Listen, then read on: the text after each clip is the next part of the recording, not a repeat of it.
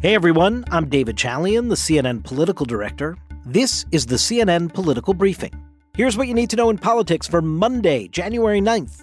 That was easy, huh? you know, my father always told me it's not how you start, it's how you finish. It may have taken him 15 ballots over four days to secure becoming Speaker of the House, but actually, for Kevin McCarthy, the hard part starts now. Today, Speaker McCarthy will face his first test in the new role as Speaker of the House, with the task at hand being passing a rules package to actually set up how the House is going to run. This is also, much like the vote for Speaker, is usually like one of the easiest votes members will take at the beginning of every Congress. Obviously, the speaker vote did not work out to be so easy. We will see if Kevin McCarthy and his team indeed have all the votes they need to pass the rules package in a more timely fashion. But apart from whether or not McCarthy has the votes, and most of our sourcing here at CNN says he is likely to have the votes to, to pass it, it's the actual content of the rules package that is drawing the most attention because this is the revised rules package that includes all those concessions that McCarthy had to make in order to woo the conservative holdouts, the so called rebels last week, to his side in order to win the speakership.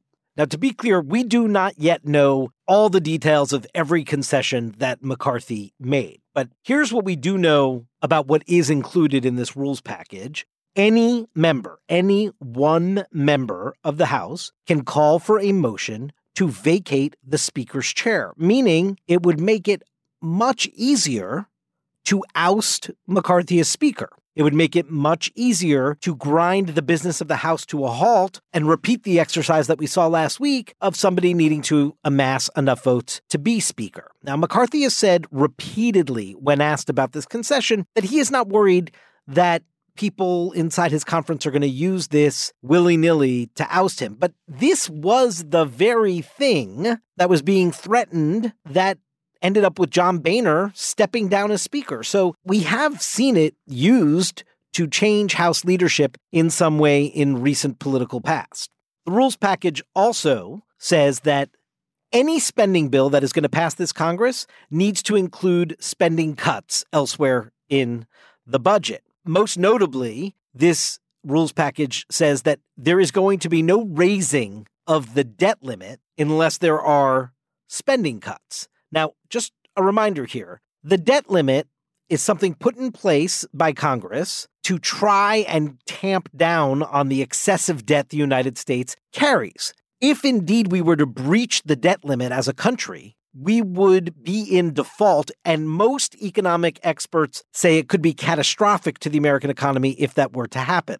And the current Republican majority, especially this faction that was opposed to McCarthy, seems totally poised to sort of play politics around raising the debt limit again this year. It's expected to be reached roughly in October. So that right there gives some members of the Republican conference, the more moderate members, if you will, or more establishment members, if you will, some worry some pause. There are real concerns about uh, how this divided Republican conference is going to jump this hurdle of the politically perilous issue of raising the debt limit later this year. Another concern among some Republicans in the conference is in this rules package a cap on discretionary spending at fiscal year 2022 levels. So that would amount to basically lower levels for defense and domestic programs. That give some national security hawks real pause that some Republicans in the conference are willing to play politics around defense spending, which has in the past been sort of a calling card of the Republican Party brand to spend big on defense. In addition to how the Republican conference is sort of going to govern itself and do its business in this rules package, there is also the issue of sort of the priorities for this Republican conference. And Kevin McCarthy made clear in his first speech as Speaker in the wee hours of Saturday morning that that includes this new committee aimed at investigating what he called the weaponization of the FBI. We will hold the swamp accountable. From the withdrawal of Afghanistan to the origins of COVID and to the weaponization of the FBI. We will use the power of the purse and the power of the subpoena to get the job done. Now, this committee has been in the works for some time, but an earlier draft proposal shows it was originally planned not to be quite as powerful or as broad in scope as what the rebels last week were able to get Kevin McCarthy to concede to. So before McCarthy changed the structure of this, the panel would have only been able to focus on the FBI, Department of Justice, and the Department of Homeland Security. Well, now, in the latest draft proposal, the committee has a much wider aperture here. It could have the power to investigate all ongoing criminal probes of the executive branch, giving it access potentially to the most highly classified information in Congress. And this committee, this special select subcommittee, would be a part of the Judiciary Committee, and that is going to be chaired by Congressman Jim Jordan, Republican of Ohio. Now, this panel could be used a couple different ways. It could be a big sort of Donald Trump defense panel, given its purview of overseeing and looking into the Department of Justice investigations into Donald Trump. It also could give new life and a platform to sort of conspiracy theorists about the so called deep state. This is an animating feature in Republican base politics. Now, as I mentioned, our current reporting is that the rules package is likely to pass. But there are a couple of Republicans who are making names for themselves today. One, Tony Gonzalez of Texas, said pretty firmly on Fox News that he is not going to vote in favor of this rules package.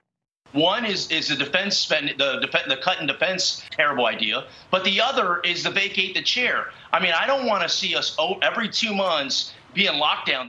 And Congressman Nancy Mace, Republican of South Carolina, was on CBS yesterday, where she clearly indicated she was open to still giving consideration to the rules package, but she was not yet a solid supporter. As you'll remember from last week, Kevin McCarthy can only afford to lose four Republican votes it's important to remember in all of this Kevin McCarthy and House Republicans can pass a lot of bills. The likelihood that they become law, well, that's not very high, given the fact that Democrats still control the United States Senate and Joe Biden still sits in the Oval Office. That's it for today's political briefing. Thanks so much for listening. And if you like the show, please consider rating and reviewing us on Apple Podcasts. We'll talk to you tomorrow.